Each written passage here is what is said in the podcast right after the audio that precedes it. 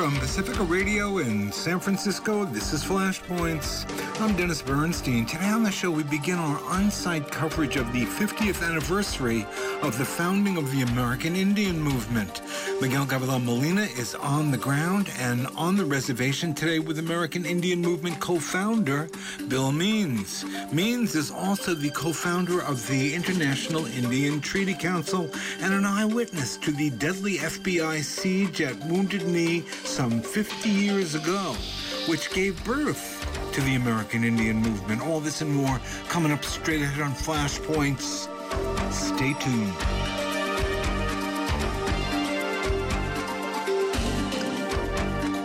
And you're listening to Flashpoints on Pacifica Radio. My name is Dennis Bernstein. This is your daily investigative news magazine. We are happy to have you along with us today.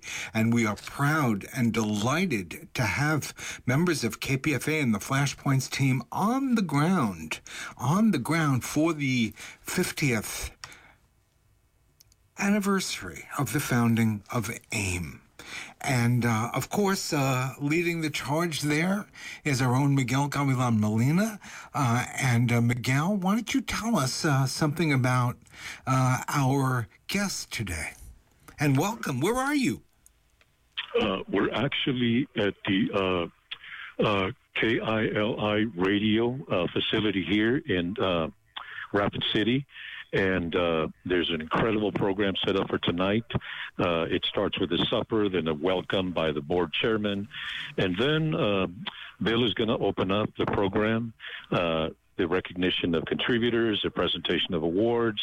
There's going to be a hand drum competition and a poetry slam. Uh, and, of course, honoring all of those that were there fifty years ago and closure. That's today's program. And uh, there's uh, all... you know, the rest of the weekend, Saturday, Sunday, and Monday, uh, we'll be doing continuing coverage. But right now I'm going to pass uh, the phone over. Well, not the phone. He has the phone. Uh, Mister Bill Means, as you said, Dennis, one of the co-founders of the American Indian Movement and the uh, International Indian Treaty Council. But he's also been a force here in establishing uh, the local Lakota Uh, Native American radio station, which is celebrating its fortieth anniversary. Now I'm going to now I'm going to pass it over to you, Dennis, and, and uh, Mister Bill Means is ready to go. Thank you, and friends, and uh, thank you, uh, Gavilan, and the the team on the ground there. Uh, very much appreciated. Looking forward to all the good material. Bill Means, we are so glad that you could talk to us. We're honored that you would talk to us today in this fiftieth uh, anniversary celebration of the founding, of the birth of the American Indian Movement. And l- let's just jump right in. Well, what happened some fifty years ago uh, that led to this movement? Uh, certainly, in part, it was the ongoing endless genocide of the United States government against uh, the indigenous communities of North America. Uh, sort of set the scene. What was going on fifty years ago, and why did there have to be uh, an uprising? Well, first of all, the conditions on the reservation were astoundingly bad in terms of the any social measurement that we used. And uh, we had the highest rate of tuberculosis at the time. We had uh, high crime. We had low un- I mean, high unemployment. Uh, we only had uh, eight, we had eighty percent unemployment. We had low education rate. The average uh, person in high school, or the average Indian, only went to eighth grade in education. And so uh, all these things were very low. This was in, as you recall, nineteen seventy-three. And, of course, we went to Wounded Knee. We chose that spot. It was chosen by our chiefs and elders because the mass grave that happened, uh, a massacre in eighteen ninety, happened there at Wounded Knee. So every day we drive by that place and see our ancestors who are laying there buried in a mass grave, the largest uh, killing at the time throughout uh, the Americas. And of course, they've surpassed that several times now in Guatemala and other regions where our relatives are trying to survive. But the reason why we went to Wounded Knee is the chiefs told us we wouldn't be alone because our ancestors are buried there. And so they're going to help us. And it's going to be tough, but you guys have to be brave. They to- that's what they told us. And then we went to Wounded Knee.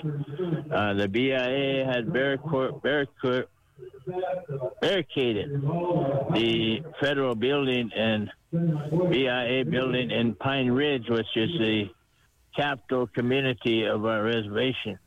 And uh, so we went right through Pine Ridge and went on to Wounded Knee.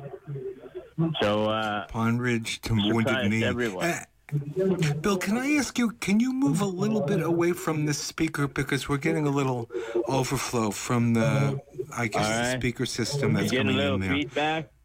Yeah, it's just I'll, that if I'll you could just, just right here. That's a little better. That's a, that's a little better. Thank you. So, Bill, you at the time were coming out of the the military. You were actually in Vietnam. You were sort of supposedly fighting for uh, the rights of uh, majority Americans. Of course, the Vietnam War was ugly, but really, you didn't have those rights that you were asked to die for. Uh, say again, uh, we're just now starting the program, so I kind of got interrupted there by mistake. Not, not a problem. You, when you came fifty years ago, you were coming back from the U S military. You were like fighting in a war, supposedly, for other people's freedom when uh, the indigenous communities of North America were continually being ethnically cleansed. That is that part of the what led to the uprising? Uh, yes, of course, but I think it was very confusing and kind of a contradiction to myself and other veterans because all of a sudden now we were the oppressor in Vietnam and allegedly fighting for our country and honoring the draft of the United States at the time. So uh, it was very tough to deal with those type of contradictions. But what I like to say is that we were busy on a survival mode. We were surviving, trying to stay alive. And so we were able to uh, survive by concentrating our life and our world and, and uh, getting back home. So, yes, we came back. We found out that while we were fighting for this country, they were still stealing our land back home for minerals and other extractive industries operating in the Black Hills of South Dakota, where we as a people were born. That's our creation story is in the Black Hills. So that's our Jerusalem. So these are the things that we thought about. And then, of course, we came back to the corruption of tribal government, which is a puppet government of the United States colonialism, and uh, we were barely uh, able to, uh, at that time, to address the the, uh, the situation there through the American Indian Movement. There was also a movement locally called the uh, the uh, Oglala Sioux Civil Rights Department. Oglala Sioux Civil Oscro Civil Rights Organization, and so uh, they were fighting for the rights of the people, individual rights in uh, on the reservation, strictly on the Pine Ridge Reservation, which at the time had the most uh, issues with the social standing of our conditions we lived under, and uh, so. We were trying to address those conditions as well as the racism in and around the reservation, what they call border towns. And so in those border towns, we we had uh, Indians chained to the to the side of the jail in various uh, jails around the reservation. We had a young man killed by uh, white ranchers in Gordon, Nebraska, nineteen seventy-two. His name was Raymond Yellow Thunder. So these issues brought us to Pine Ridge.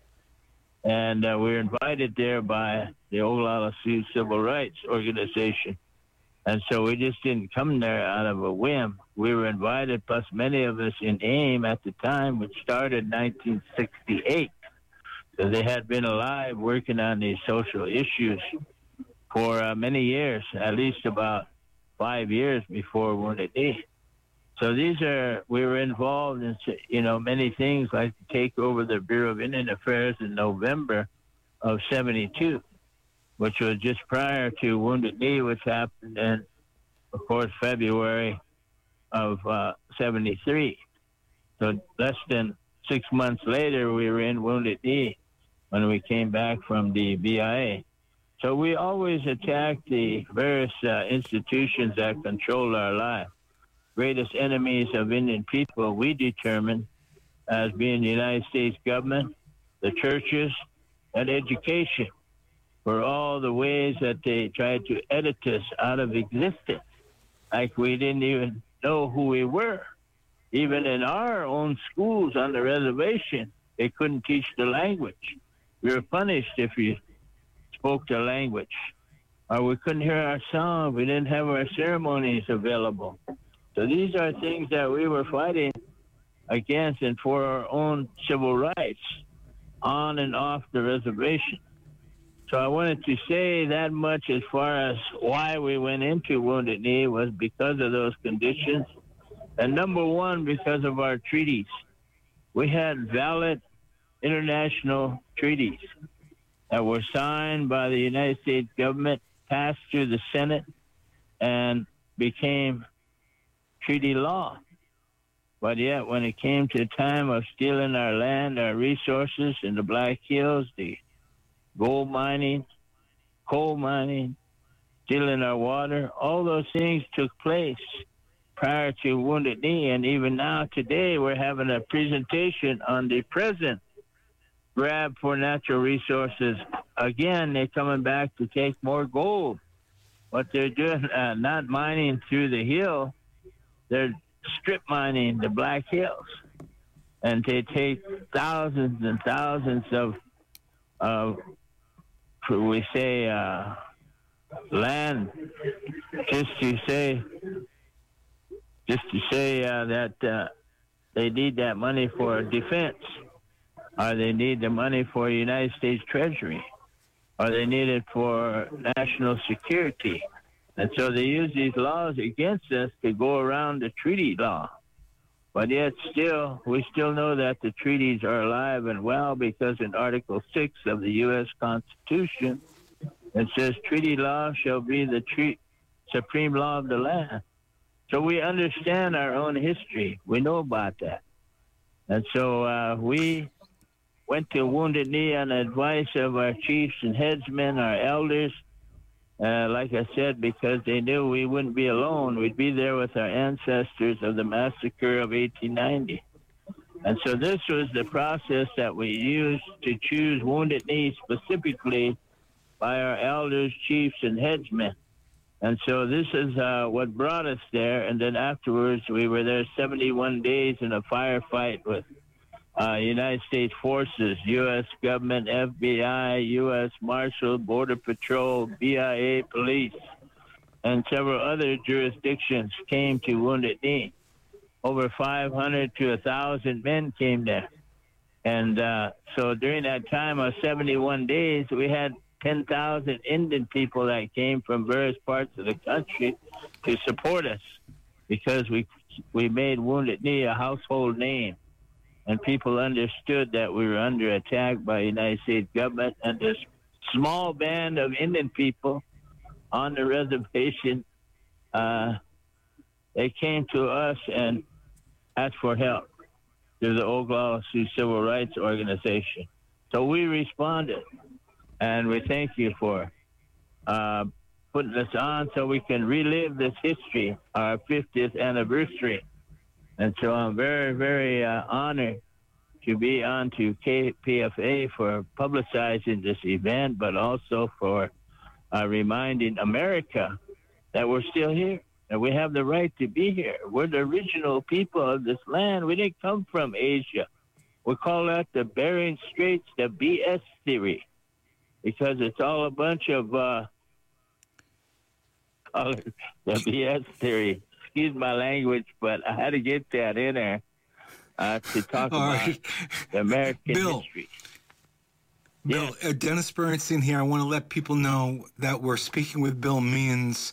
Uh, we are uh, celebrating the fiftieth anniversary of the founding of the American Indian Movement. So the uh, the Flashpoints team has, uh, and other K P F A, K P F A folks have, uh, if you will, invaded the region in the Dakotas. Uh, we're speaking with... Uh, uh, William Means. He is the founder, co-founder of the American Indian Movement. And Bill, I, I guess I could put it this way. The open wound of the movement and the struggle is the fact that Leonard Peltier, one of the most significant, if not the most significant political prisoner in the world, still rots in a U S jail, and politicians are still shuddering and terrified to release, to do the release, which would uh, is such a dark mark on U S uh, current policy that it's troubling. And the Biden, administra- Biden administration, just like the Trumpies, refused to free Leonard Peltier. Why is that important now, Bill? Well, because he represents the treatment of Indian people by the U S government. He represents a symbol of the history of America's relations with uh, our Indian people.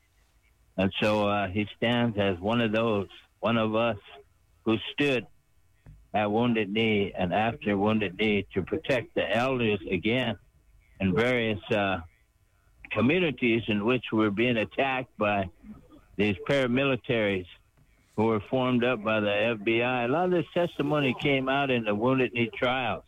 So I'm not just making this up. This is a matter of historical and legal records.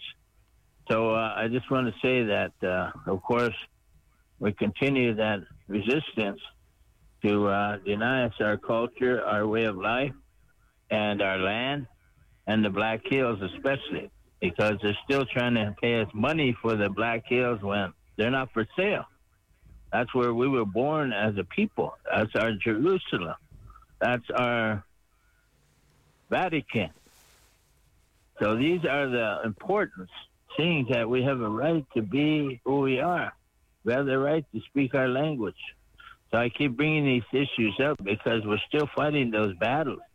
Matter of fact, we're going to have a report here and some of our organizing for this event about the water, theft of water in the mining industry.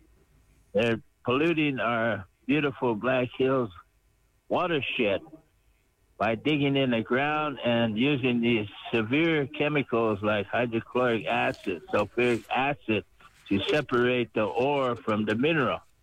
And they take a half a mountain to get a half an ounce of gold. So, you know, that's the type of mining they're doing these days. It's over and above strip mining.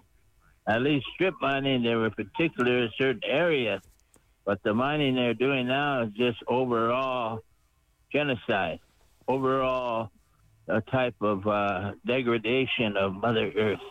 Unbelievable degradation. And a lot of it is in our sacred sites around this country.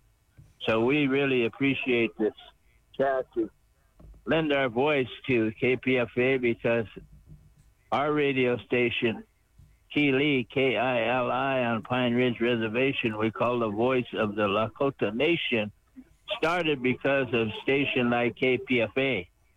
And we came up in nineteen eighty-three. Uh, so it took us ten years to get started after Wounded Knee, but we took the example of K P F A speaking the truth to the people, speaking the truth to America, that there's some place you can find the truth about American Indians, and it's on it's on our radio station, which is K I L I, Kili, which is even a Lakota word in our language that means good, man, strong, powerful. That's what Kili means, beautiful. And so that's the reason why we chose that name and those call signs. because it has a significant meaning amongst our people. And uh, we thank K P F A again for the inspiration, for the continued solidarity through the years, for helping us every chance they got. They come there and advise us on various technicalities of the radio industry. And so we still owe a big favor to the people of K P F A. And now they're here sitting right with us, which is, uh, you know, amazing that they're here amongst our people, because they're not trying to report from off off the scene or from another city or another area. They're right here sitting with us, eating food with us, and we really appreciate the presence of K P F A because they're doing a yeoman's job. They're doing what nobody else can do in the Bay Area or other places because they have various restrictions of, uh, you know, policies, et cetera. So we really want to appreciate again and thank K P F A. Well, thank you, Bill. I want, I'm going to invoke my uh, Indian name given to me by you. It's Burnstick here. It's the, uh-huh. it's the Sioux and the Jew. Uh, and we are so honored to have this kind of connection with you, Bill, and with the American Indian Movement and the struggles that go on now. I'm thinking the, the United States has, in the last year or so, sent one hundred billion dollars in military aid to Ukraine. Uh, what do you think the indigenous communities, they don't seem to have anything for the indigenous communities of North America. You took international, uh, you, you took uh, U N delegations around this country to show how there are there are uh, standards for indigenous communities, and then there's the rest of the folks. Um, how, how what, what do you think you all could do with one hundred billion dollars? I, I, you know, you... Uh, we changed the attitude. What's your thoughts on the war and all this? Well, what are you thinking about as you see this unfold? You know, it seems like there's always a war that the United States is involved in. And so we, including war against us. I mean, in eighteen, uh, eighteen ninety, I told you about the mass grave that still exists on our land, on the reservation.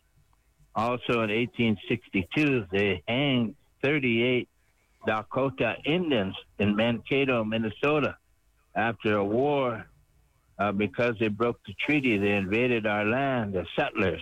They opened up our land for settlers. And in Minnesota, in what they call Minnesota River Valley, richest land for agriculture in the world.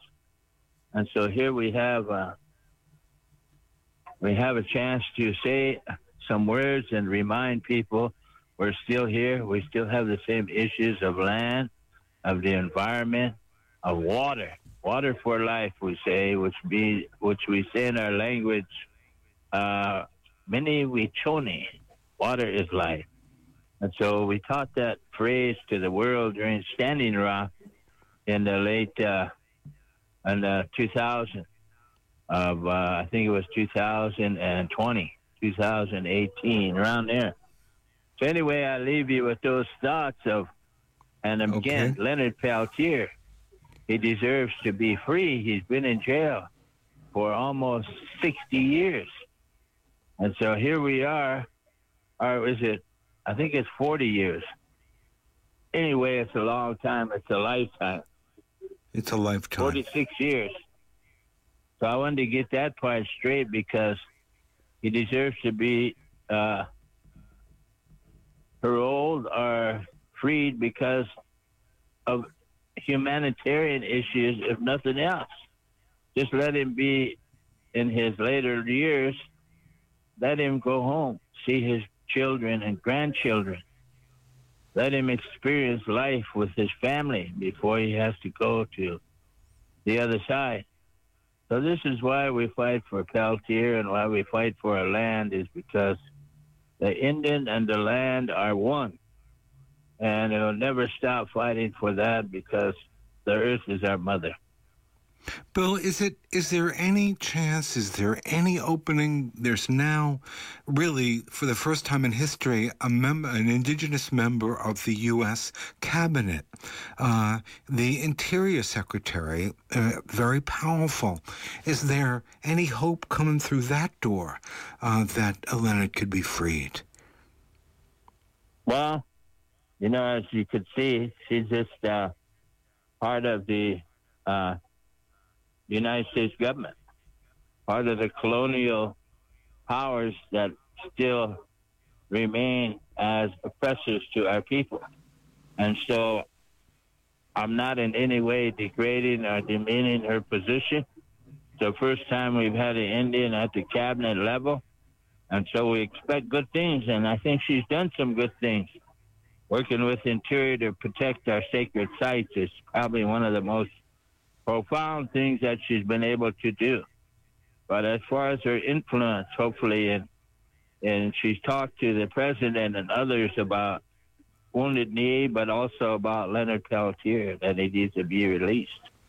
So we have access for the first time at a cabinet level. And so we really appreciate that she was able to elevate herself through the politics of America to one of the highest positions ever for an Indian. So that's my feelings, is we congratulate her, but we want to challenge her in a positive way, in a respectful way, to do more, to free Leonard Peltier, to stop this massive grab of our Indian resources by the extractive industries. And that's uh, that's my hope for the remainder of her term. Beautiful. Well, again, uh, grateful that you spend this time with us, Bill. We're we're glad that our team is on the ground, that uh, Miguel is there to uh, haunt you and uh, uh, follow you around with some microphones and uh, do some oral histories of all the extraordinary people who were a part of this fiftieth uh, celebration, fiftieth year celebration of the founding of the American Indian Movement. And of course, at the core right now, one of the key issues has to do with, um, besides the extractors, that we have to extract Leonard oh, Peltier from the U S prison system. Yes. Right. Yes. We All support right. that. Safe. We work on that every day. Yes, we do. All right. Talk to you soon. Say hello to my brothers right. and sisters. Oh, I sure will. Thanks a lot for K P F A's inspiration and help through fifty years. Beautiful. Stay safe. We'll All talk right. soon. I wish I was there, but my heart and soul is there with y'all. Be safe. All right. All right. Thank you very much. Happy celebration. Uh, You're, uh-huh. Yes. You're listening to Flashpoints on Pacifica Radio. Big smile on my face. My name is uh, Dennis Bernstein. That's my given name from the American Indian Movement. What an honor it was. People, some people made fun of me when I said I, I got an Indian name. I'm, it's one of the proudest moments in my life. It's much more important to me than the master's degree that like is gathering dust somewhere. I don't even know where it is. I'm Dennis Bernstein. You're listening to Flashpoints on Pacifica Radio. I don't think Miguel is still with us. We're going to take a short break. You're going to hear, uh, some of you are going to hear a bunch of Miguel uh, at a celebration of his work. He was honored as a part of the huge farm worker pilgrimage that led to crucial rights granted to the United Farm Workers. So some of you will hear that, and some of you will hear me, and maybe we can track Miguel down uh, to help us out a little bit too, but we'll take a break now. I attended the sixtieth anniversary tribute of the United Farm Workers to the women in the movement who have played vital roles in building the United Farm Workers. We gathered at the historic Biltmore in Los Angeles to honor these women, and recognizing that this sixtieth anniversary gala honors those who led and organized strikes, boycotts, legislative and political campaigns, and who negotiated and administered union contracts. It also honors the fearless women who continue performing the same duties in the present-day U F W.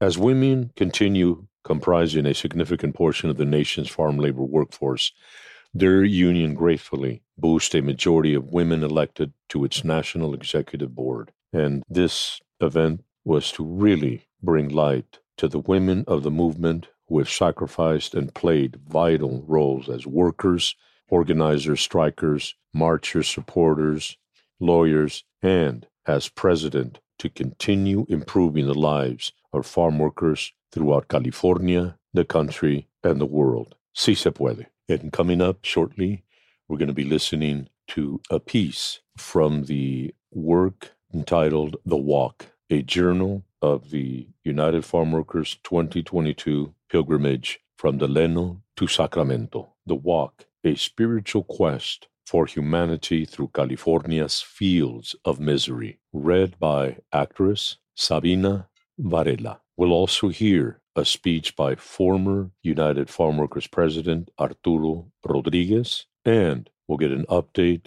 on the U F W's national and international work from Armando Lenes, Secretary Treasurer of the U F W, and along with the current president and the first female president of a major union in the United States, Teresa Romero. Stay tuned. I will now read a passage entitled The Walk, a spiritual quest for humanity through the California fields of misery, a Gavilan's eye view of the U F W's twenty twenty-two pilgrimage, by Miguel Gavilan Molina, woo, who's present here with us tonight, Berkeley's K P F A radio legend and lifelong activista, chronicler of La Raza and farm worker. Day seventeen, Friday, August nineteenth, Modesto to Manteca, seventeen miles this day. six a.m., campesinos are walking slowly, like shadows to the mist of morning dew toward the gathering area. seven a.m., we're having cafecito, pan dulces, donas, burritos con huevos y papas, and someone yells out, "Sí se puede!" And the group collectively responds, "Sí se puede!" I pull away and face the rising sun. I raise my fist at the soul in defiance and yell, "Aquí estamos! Bring it on, sun!" I return back to the group. I notice a small group of campesina women coming towards my table. I rise and take off my hat to them and gesture for them to sit at the table. Behind my Ray Charles sunglasses, I can see las mujeres are grimacing with noticeable pain. They proceed hobbling and limping, their feet and legs battered and shredded, yet with a smile on their faces and their dark eyes burning with the relentless determination to reach the Capitolio at whatever cost. Bandaged, taped, and wrapped, they are presente. One of them, Lourdes, I think, the eldest of the group, is it the silent concrete pillar of determination. Patricia, always with the welcome smile, is a bull of strength amongst the group. Her fierce eyes hide a sadness that I can see. She reaches out and gives me a hug. Cynthia, a stone-cold homegirl, tattooed, pierced, with jet black eyelashes and red lipstick, ready to throw down, and yet always with a smile and laughter that is music to the heart. One hell of a tough woman, no se raja.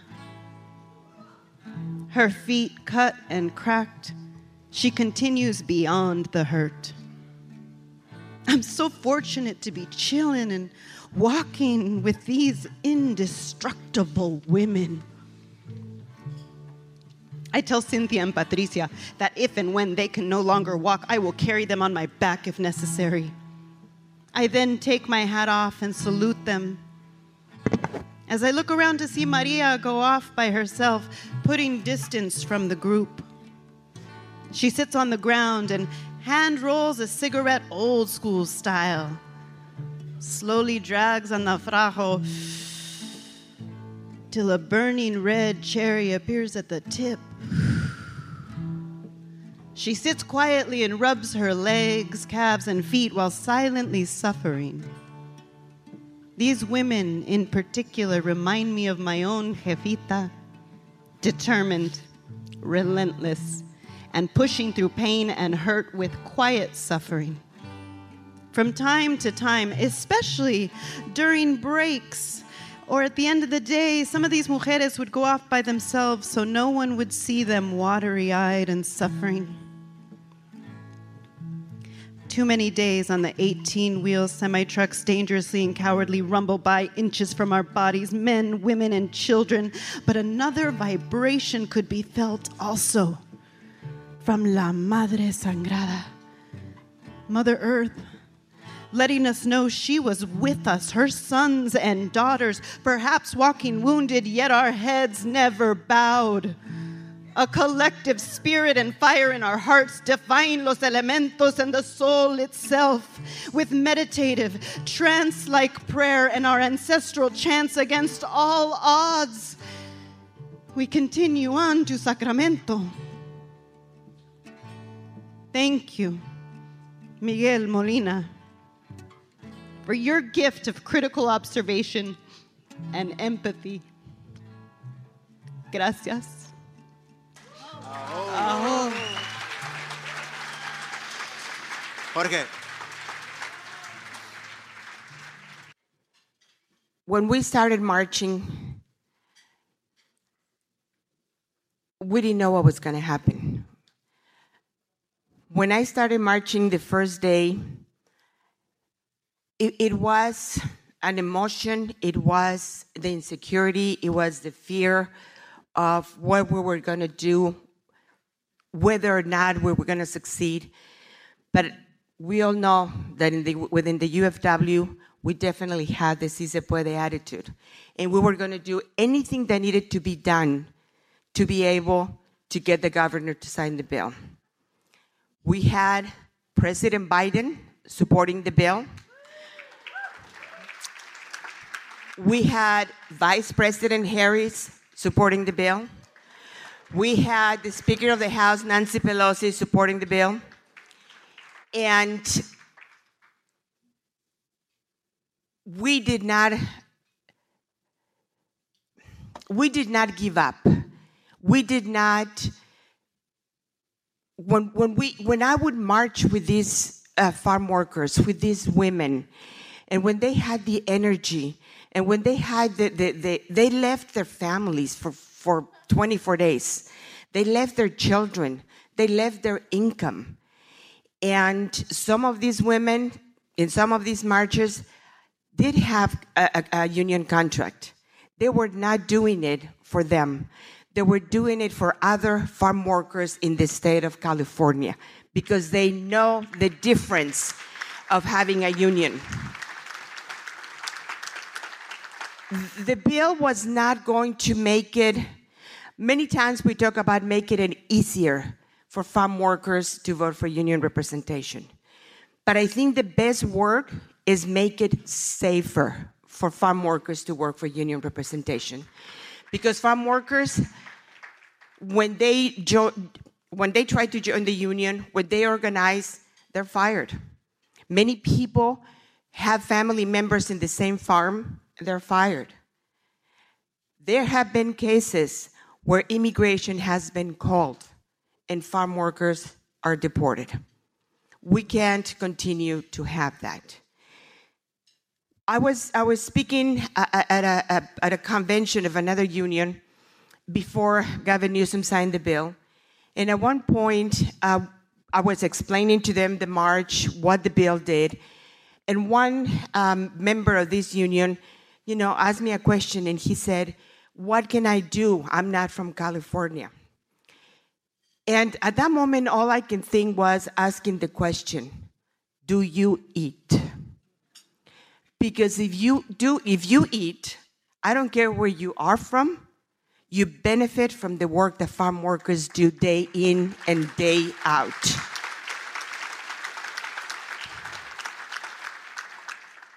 You know, we, we last year, we did, I guess it's still this year, we invited um, all one hundred senators to work in the fields. And uh, because, you know, they, they, they think it's just easy work. Anybody can do it. only two senators agreed to do it. And that's, that was uh, Senator Alex Padilla from California. Yes. And Senator Cory Booker from New Jersey. And they did not do it for the photo op. They were there and worked, and they were on their knees, and they were sweating, and they were trying to keep up with farm workers, and they were not even close to it. But one important thing at one point, and I, I've, I've said this before, but, but it stayed with me. One, Senator uh, Padilla is on his knees trying to harvest uh, radishes, and he is having a hard time. And the worker who's trying to train him and t- try to teach him how to do it is efficient, is fast, and you know, he does it as if, if, if it was the easiest thing in the world. And the senator looked at him and said, God, you're, t- you're very good at this. How long have you been doing it?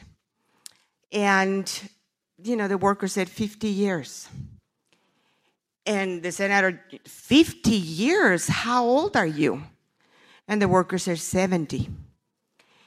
And he says, why do you keep doing it? Why don't you retire? And his answer was, you know, I work, I've been working, and I've been paying taxes, but because I don't have documents, I will never be able to collect Social Security. And he says, how, how long are you going to be working? And the worker said, you know, very matter of fact, I guess until I die, because if I don't work, I don't eat. And that is the reality of many farm workers in this country. When a worker tells me that they are essential workers, but they feel that they're treated as if they were disposable, it is something that nobody, no worker, no individual in this great country of ours should feel. But that is the reality of they, that they face day in and day out. We just heard this from these ladies. That is happening today. When, when we think of farm workers, you know, many people don't understand, many consumers don't understand uh, what the work entails, how difficult it is. And I have heard from farm workers that they say that they feel invisible. But the fact that you're here today is a testament that you see them. They're not invisible to you. You understand the work that they do, how important it is, and why we need to make sure that they are protected. And a lot of the, a lot of the issues that we have is because the workers are undocumented. And that is the reality of things. And Arturo Rodriguez and myself, and Diana Tallison, the, the executive director of the uh, U F W Foundation, we're going to be in Washington, D C, because we need to make sure that we do everything possible to make sure that we get the Farm Workforce Modernization Act to the finish line.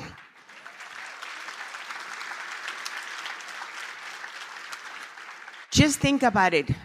Many of you are here with your spouse, with your child, with your fa- parent.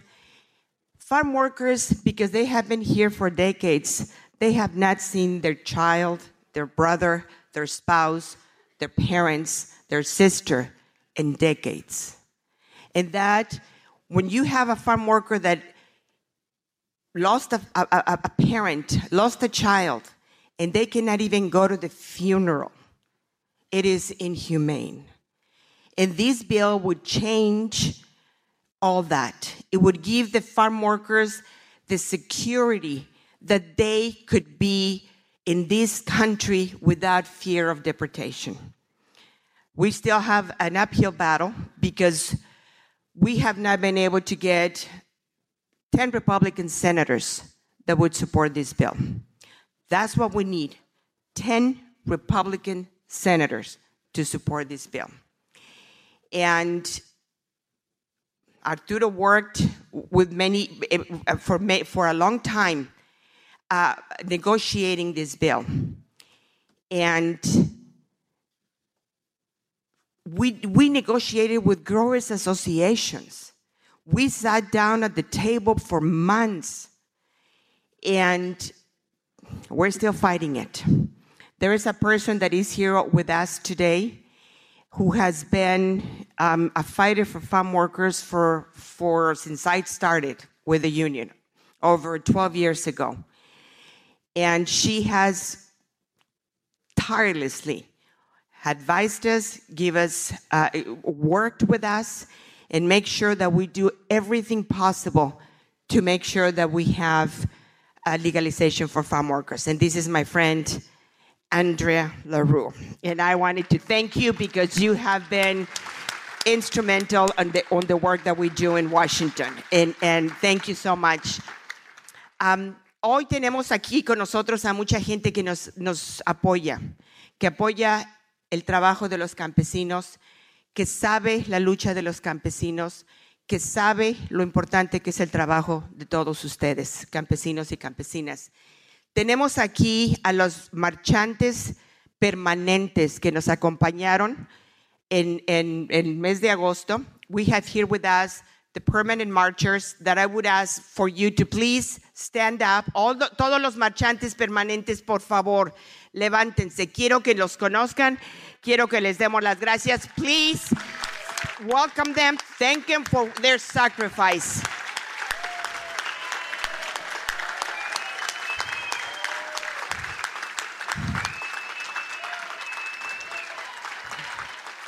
Se puede, sí se puede, sí se puede.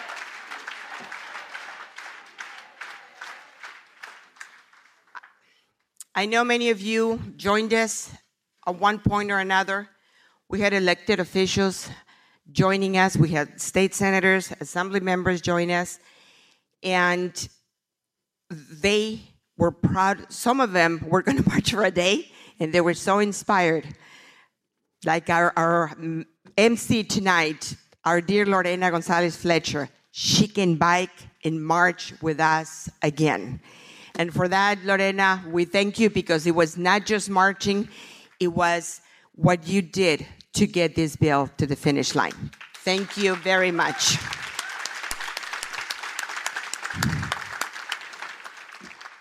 Arturo marchó con nosotros. Arturo marched with us and came all the way from San Antonio to join us at the march. And Arturo, you picked the longest days of the march. um, and he's here today. He joined us again. Arturo and Sonia Rodriguez from San Antonio to be here with us today. Arturo y Sonia están aquí con nosotros el día de hoy. Vinieron de San Antonio porque quieren celebrar a todas las campesinas y los campesinos que han estado luchando por este, por este uh, proyecto de ley, pero especialmente a las mujeres que estamos celebrando este año, donde cumplimos sesenta años. Muchísimas gracias. Gracias por apoyar a, a, a nuestras campesinos y campesinas, y gracias por seguir luchando para mejorar sus vidas. Sí se puede.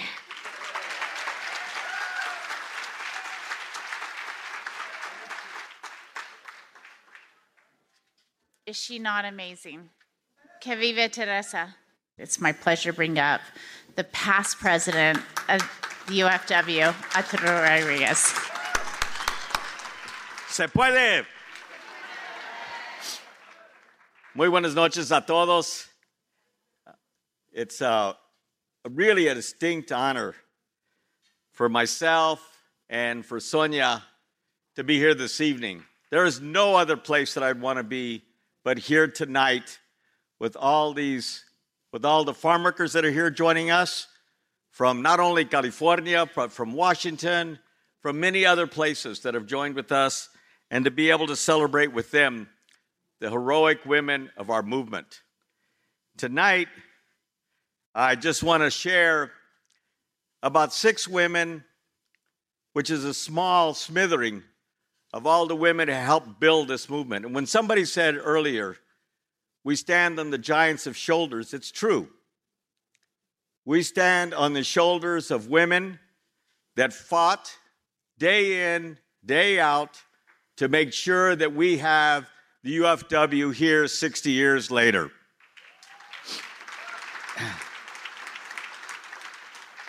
One of those women was Jessica Govea. Jessica and her family helped Cesar Chavez from the Bakersfield chapter of the Community Service Organization, the C S O, in the fifties. During the Delano grape strike in the sixties, Jessica brought farm worker women to union offers suffering from pesticide poisoning. Growers and local officials blamed the symptoms on heat exhaustion. Jessica insisted it was the pesticides. She was part of landmark U F W lawsuits exposing the toxic pesticides growers were applying that county ag commissioners argued were just trade secrets. More than anyone, Jessica convinced Cesar and U F W to champion resistance to pesticides back in the sixties, which became a major theme of all three grape boycotts. Jessica also went to Toronto, Canada, on the first grape boycott, was a fearless field organizer across the state from nineteen seventy onward, set up the Robert F. Kennedy Medical Plan for all the workers in the vegetable industry throughout Salinas, California, and the Imperial Valley, and was elected a U F W vice president in the late seventies. She was a monumental figure in our movement in those early days.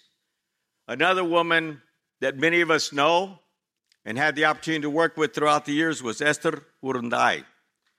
She was one of the pioneering women who helped build the U F W from its earliest days. Esther and her husband, Manuel, were already members when they came to the union's office on September eighth, nineteen sixty-five, to inform Cesar that Filipinos had already struck in Delano in the table grape and the wine grape fields. The Urundais walked out of the same vineyards on September twentieth, when Cesar's union joined the Filipino strike.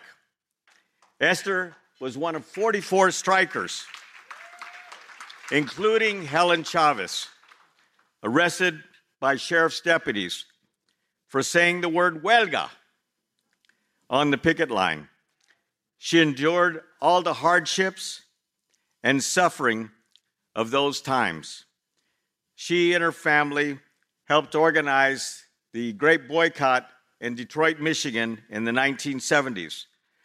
As the longest tenured staff person for the union, Esther held a variety of jobs, from the hiring hall in the early days, the R F K medical plan and credit union, to administering the Terrones Health Clinic at the forty acres in Delano, California, to serving as my first executive assistant after Cesar passed away and I became president in ninety-three.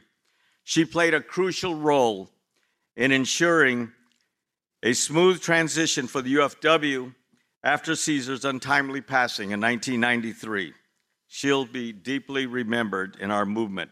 And I'm sure for those of us that you, Esther, she's up in the star, I'm up in the heavens right now writing her book that she said she would never do until she left. Maria Magaña is another stalwart of the farm worker movement. She was part of the famed Saludado farm worker family from Early Mart, just north of Delano. Maria remembers Cesar coming to her home in April nineteen sixty-four for a house meeting. There were so many people in the home that Maria couldn't see Cesar, but she heard her, his voice, and she decided he has a manner of speaking with sincerity that gave you plenty of confidence. Her parents immediately became dues-paying union members when the union had nothing to offer but promises of a better life. The whole family joined the Delano grape strike on its first day in September nineteen sixty-five. Her entire crew walked out and left the mayordomo standing by himself. She faced abuse and threats on the picket lines. Maria went to organize the boycott in Chicago in nineteen sixty-seven, not knowing any English, but she went. And later to New York. She worked with the movement from the nineteen sixties onward with her husband, Ralph Magana, and spent years building up the Robert F. Kennedy Health Plan and the Juan de la Cruz Pension Plan, benefiting thousands of farm workers. Another woman that our attorneys know well was Barbara Macri Ortiz. She literally grew up in a movement forged during turbulent times when the role of women in society was changing. She joined food caravans to Delano in nineteen sixty-eight and got hooked, followed by twenty years of grinding hard work and personal sacrifice.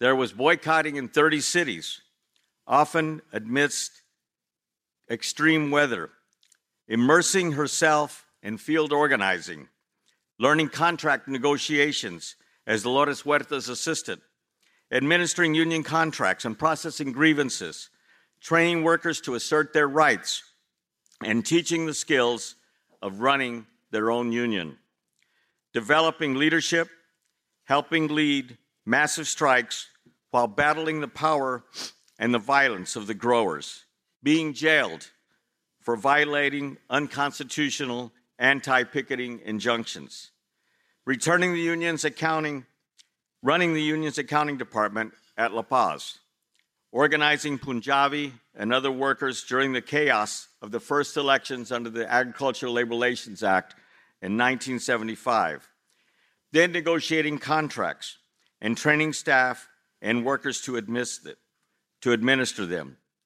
And if that wasn't enough, then she decided to become an attorney without going to law school through the novel U F W Legal Apprenticeship Program and serving as a U F W attorney.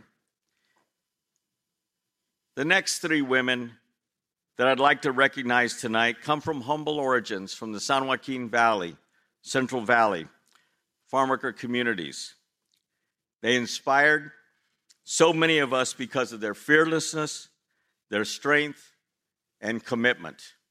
They all had farm worker backgrounds. The first was Carolina Holguín. After a personal appeal from Cesar, Carolina and her husband, Carmen, joined the nineteen sixties Delano grape strike.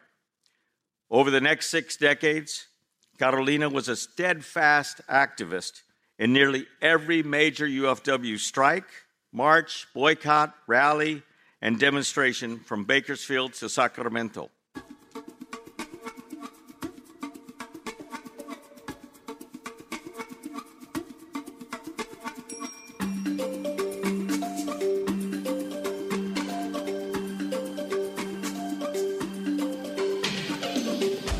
That wraps it up for another episode of Flashpoints. Our executive producer is Dennis Bernstein. Senior producers are Miguel Gavilan Molina and Kevin Pina. Technical director is Mike Biggs. For previous episodes, go to k p f a dot org or flashpoints dot net. For questions or comments, email dennis at k p f a dot org. Thank you for listening.